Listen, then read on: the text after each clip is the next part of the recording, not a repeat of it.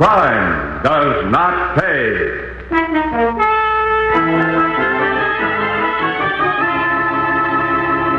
You? Yourself? Oh, really now, Mr. Dryden. Why not, Mrs. Hunter? Don't you believe I'm susceptible? That I might be lonely, too? That's hard to believe. After all, you're the man who's helped so many people to find each other. So many lonely hearts are lonely no longer because of you and what you've done. Yes, yes, I dare say. But that is so, my dear Mrs. Hunter, because I understand loneliness. I understand the hunger for companionship of, um, the opposite sex uh, from personal experience. Yes, I can understand that. Of course. And then your your picture fell out of the envelope that fateful morning, and something clicked. I hardly dared believe it. I wrote to you anyway. When you walked in here today, it was as if that picture had come to life. Now I know I shall never be lonely again. Do you understand this, Mrs. Hunter? Do you, Elizabeth? You must, because from now on, you and I shall never be parted. Never. If I have anything to say about it.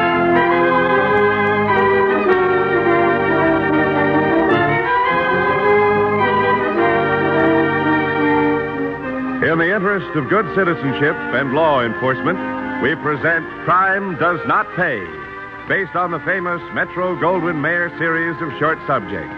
In just a moment, you will hear Love is Not All, starring Ralph Forbes.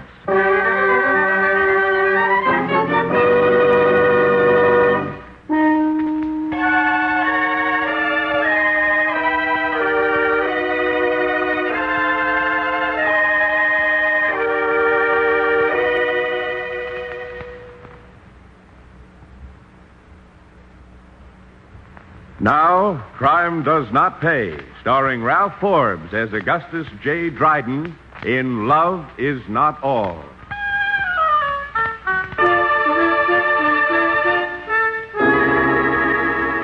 It was a rather shabby building, nothing new or modern.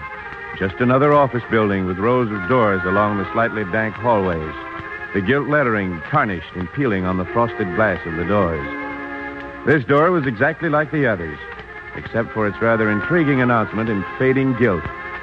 Union of Lonely Hearts, it announced in large letters. In the lower right hand corner, quite neatly and simply, Augustus J. Dryden, counselor. Inside, the filing cabinets crowded the railing and the desk behind the railing. At that desk, blondined Margot Wells presided and investigated the contents of the day's mail. Show at which she was ably assisted by one Muggsy Penfield and her employer, Augustus J. Dryden himself. Uh, for your file, Maggie. Check, boss. Oh, there is a check in this one, Gus. Just the usual fee. Pictures, too? No. Hmm. Hmm, not very interesting. There's a request here from Dallas, boss. I'll handle that later. Oh, no. Hmm? There's something amusing, my dear? Get this. you may assure any woman who becomes at all interested in me that I am well able to take care of her now and will leave her well provided for in the future. Of course, as my wife, she would have certain responsibilities, as the enclosed photo indicates. But before very long, they will all be ready to take care of themselves.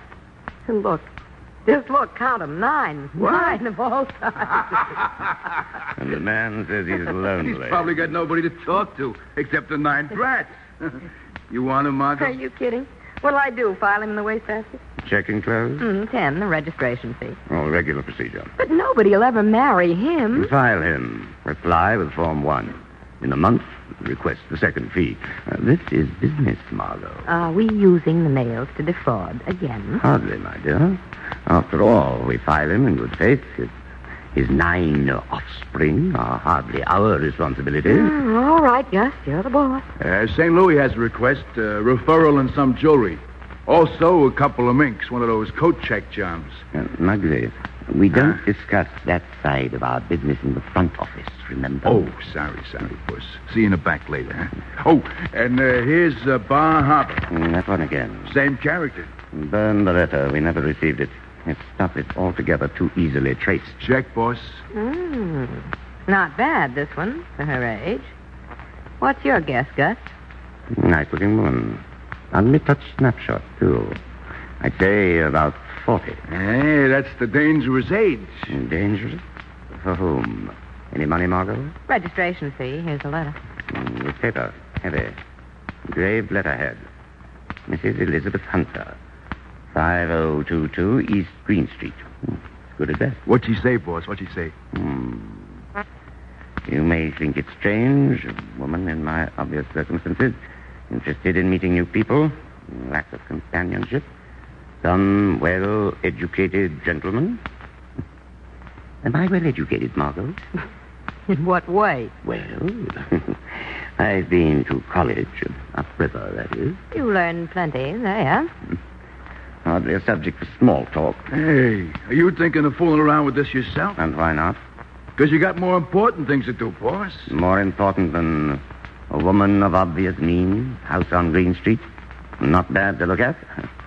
Muggsy, you never had much vision. Yeah, I don't need vision to see trouble coming. Nonsense. Why, with her money, we might expand this business. Uh, Margot, take a letter. Hmm. Uh, my dear Mrs. Hunter, uh, letters from ladies of your caliber are, of course, uh, quite rare in our correspondence. Uh, we do have in our files the applications of a few, very few gentlemen of equal standing. Uh, this fact requires an abnormal procedure on the part of our agency. If you would be kind enough to call for an appointment, I shall be most honored to give you my personal attention. Uh, yours very truly, etc., etc. Uh, put that in the mail, Margot, my dear, and we shall see what we shall see.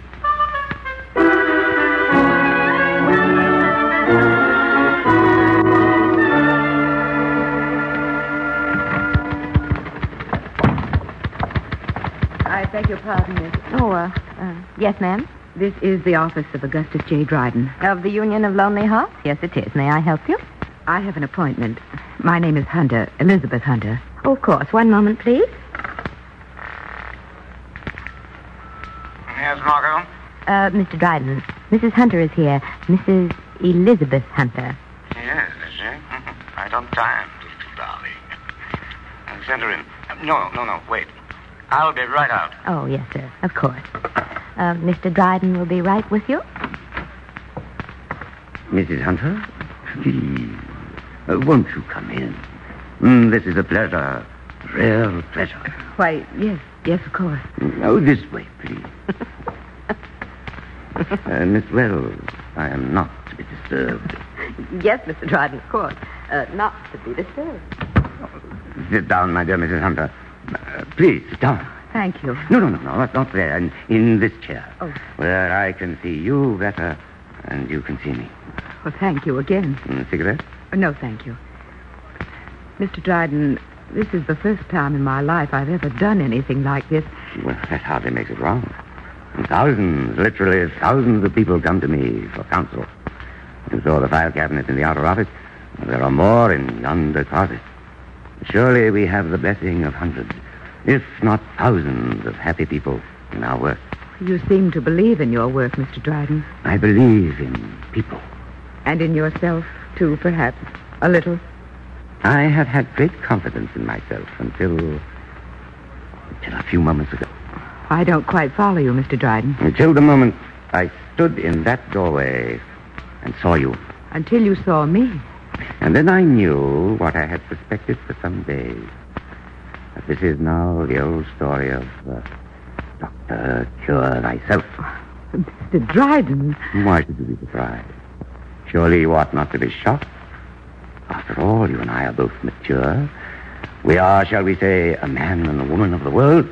We know that stranger things have happened and that a man sees a woman in a setting in which he obviously does not belong and knows immediately that he has, as the youngsters say, fallen and fallen hard. You? Yourself? Oh, really now, Mr. Dryden. Hmm, Why not, Mrs. Hunter? Don't you believe I'm susceptible? That is hard to believe. After all, you're the man who has helped so many people find each other. So many lonely hearts are lonely no longer because of you and what you've done. Mm, yes, yes, I dare say. But this is so, my dear Mrs. Hunter, because I understand loneliness. I understand the hunger for companionship of uh, the opposite sex uh, from a personal experience. Yes, I can understand that, of course. And then your picture fell out of the envelope that fateful morning. Something clicked. I hardly dared believe it. I wrote to you anyway. When you walked in here today, it was as if that picture had come to life. Now I know that I shall never be lonely again. Do you understand this, Mrs. Hunter? Do you, Elizabeth? You must. Because from now on, you and I shall never be parted. Never.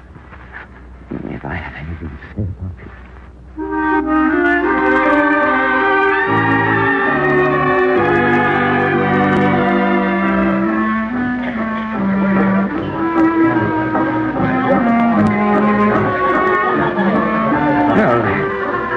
Long is it that we've been uh, seeing each other, Elizabeth? A month, six weeks, two months. I don't remember. I don't much care. It's like the music in this place, like a dream. Is that why you take me here so often, Augustus? Perhaps. So you dream, Elizabeth. hmm? Of course. And sometimes, as now, it's difficult to tell reality from a dream. You're quite beautiful tonight, my dear. You take me toward a dream world, too. Do you dream, Augustus? Do you have a dream? Do I? Yes.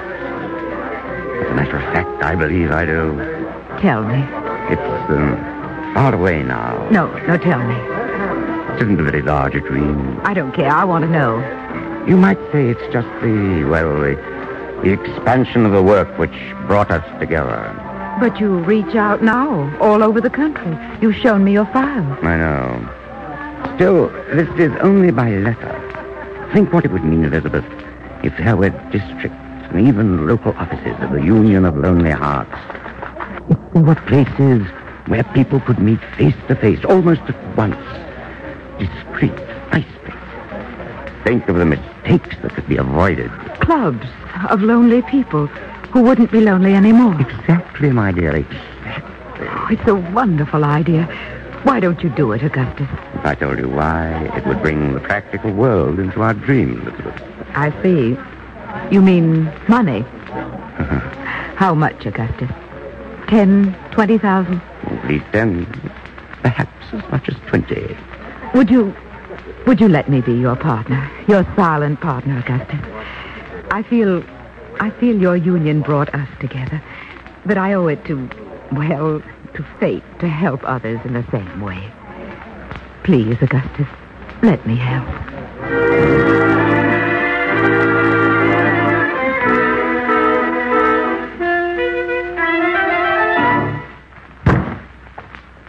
Margie! Margot. I've got her. She's coming across. We're in business. Sounds great, boss. Well, from the looks of that new suit, Gus, it's going to be quite a business. Yeah. My dear children, it's a cinch. A lead pipe cinch. From now on, or shortly hereafter, the fences are going to work for us instead of our working for them. Huh? I don't get it. Right now, we service them with a good word where the markets are for the hot merchandise. Okay. You get 5% on a sale. Where do we go from there? Yeah, it's a good racket. The front even pays off. And those $10 sucker checks from the Lonely Hearts. Yuck. No vision, as I've said before. No vision. Okay, dream boy, what's the nightmare? Suppose we set up a deal in every big city, or most of the big cities for a starter, where we took the goods off the hands of the fences and sold them in the markets we know about ourselves. Mm-hmm. No more middlemen with information. Give me two years. I'll be the master fence, as the tabloids would say, in the whole country. I begin to see. Yeah, but you gotta have capital to start with. I have it, children. I have it. Mama came through last night. Up to 20 grand. Only she thinks it's for setting up this Lonely Hearts routine across the country. Ah, we are in business. So this is love. Maybe Margot might say. But to get along in this world, remember, love is not all. No, indeed. Love is not all.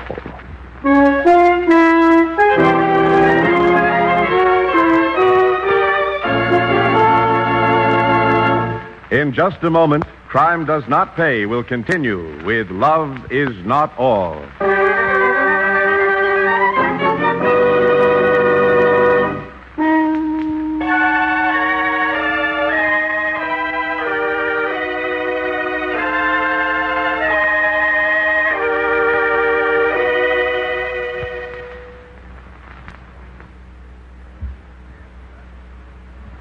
We continue with Crime Does Not Pay, starring Ralph Forbes as Augustus J. Dryden in Love Is Not All.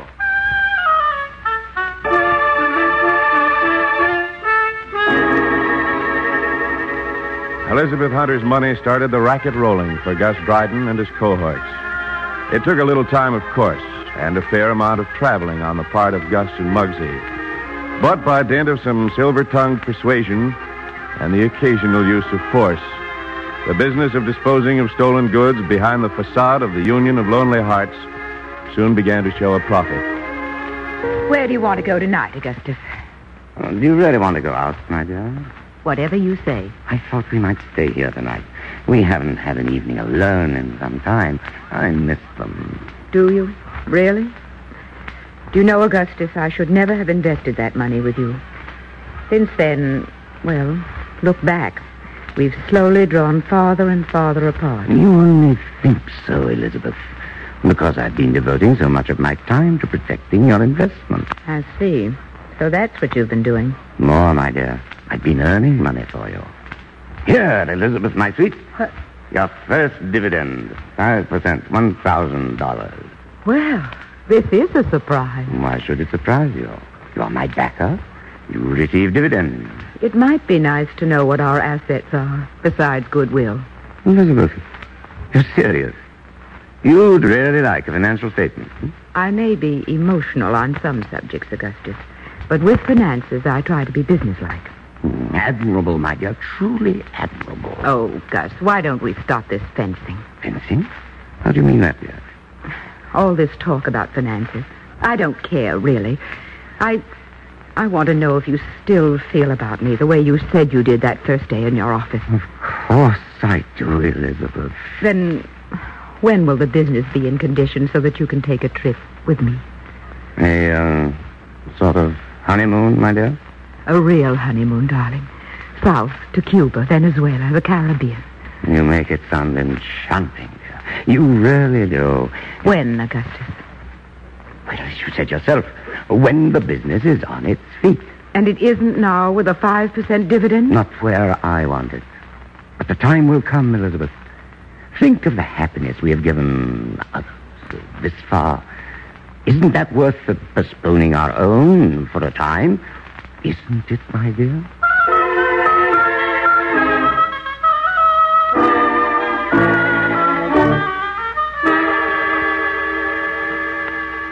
Margot, take a letter. Yes, sir.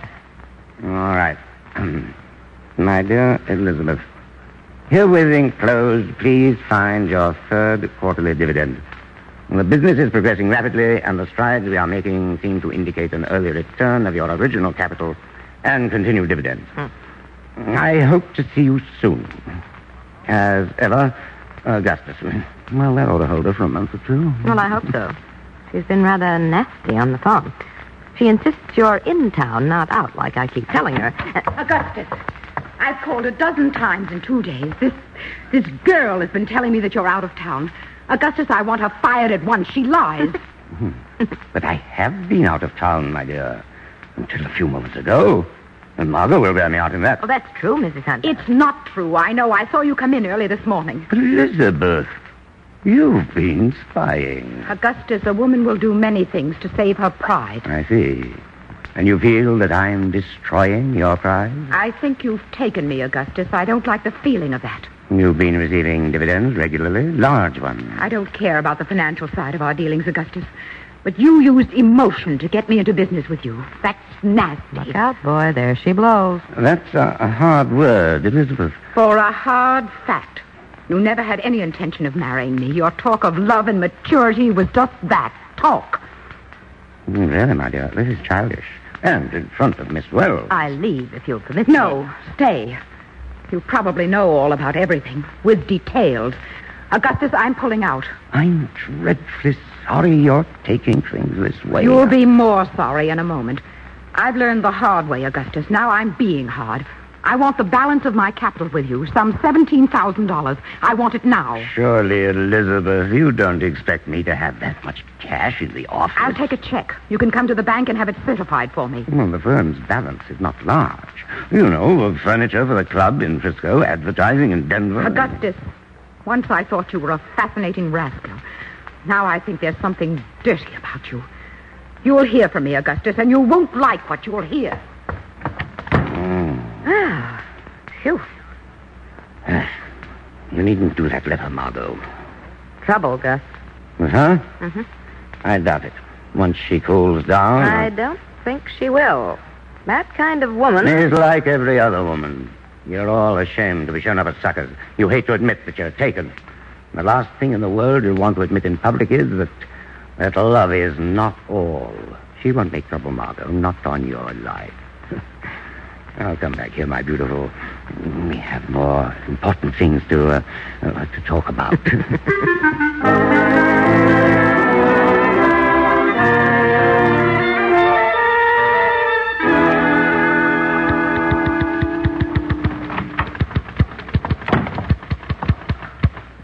Yes, sir. What can I do for you? May I, uh, may I see the counselor, please? Mr. Dryden, I mean. Uh, can I help you? Well, uh, no, it's, uh, it's a delicate matter. Uh, Mr. Dryden is in conference with Mr. Penfield, but I'll see. yes, baby. Uh, Mr. Connell is here to see you, Mr. Dryden. I told him you were in conference. Well, can't he wait till I'm through with Muggsy? That, that last haul of hot silver. What a take. Um, can you wait a few minutes, Mr. Connell? Well, I'm rather in a hurry. My problem won't take long. Mr. Dryden, uh, Mr. Connell is rather in a hurry. All right, I'll be out. He'll be right with you, Mr. Connell. Thank you. Ah, Margot. Uh, oh, Miss Wells. Uh, is uh, this Mr. Connell? Uh, yes, sir, Mr. Dryden. Oh, how do you do, Mr. Connell? Uh, my associate, Mr. Penfield. How are you? I'm fine. At one moment, please. All right, Mrs. Hunter, come in, please. Are these the three of them? Hey, what gives? Uh, May I inquire what this is all about, Mr. Connell? Yes, Sergeant, the Wells woman, Penfield, and Mr. Dryden himself. Sergeant. Yes, Sergeant Connell, fraud squad. With two warrants, Dryden. One for your arrest, and the other to search the place. Well, this is ridiculous. In the first place, I never saw this woman before in my life. In the second place, I'd like to know what the charge is. Simple fraud. For now, after we've examined the files, it'll probably be using the mails to defraud. Federal. Well, This is preposterous. I... What could I have defrauded this person of? Besides my self-respect, Mr. Dryden, merely $10 for which I have the canceled check. $10 paid to you for the purpose of obtaining introductions to people with whom I might be friends. And since you failed to perform that service, you defrauded me. Isn't that right, Sergeant? Exactly right, ma'am. Now, I'll just have a look at those files. And there are some more in the closet in the other office. Well, perhaps I'll look at those first. I deny everything, and I deny you the right to my private files. Warrant here, Dryden. I'm getting out of here. Margot, let's scram. Bet your life. You stay where you are. Weiner, Matson, on the door, men. Now, those other files, Dryden. I'll sue for false arrest. I'll have you broken, Colonel. Out of my way. Out of my way, I said. All right, that the closet, Mrs. Hunter? Yes, that's it. I warn you. Save it, Dryden. Now, uh, uh, Sergeant, isn't there some way we can talk this over? Don't crawl, Gus. Spare me that at least. Don't crawl. Well, well, well. Mrs. Hunter, you've unearthed something here. This man runs, well, it looks like a nationwide network of fences What? to dispose of stolen goods behind his Lonely Hearts front. This is far bigger than we thought. So that's what you used my money for. Look here, Sergeant. Uh, uh, don't be a fool. Just because there's a woman here isn't. Well, I, I still think we can talk it over. Yes, yes, you can talk it over with a judge and jury. You better call your mouthpiece, Dryden. From the looks of this file, get going now. We're all heading downtown.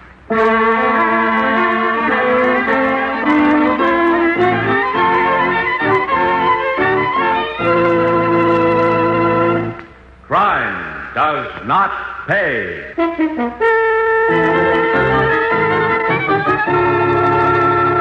Ralph Forbes, who starred as Augustus Dryden in Love Is Not All, will be back with you in just a moment.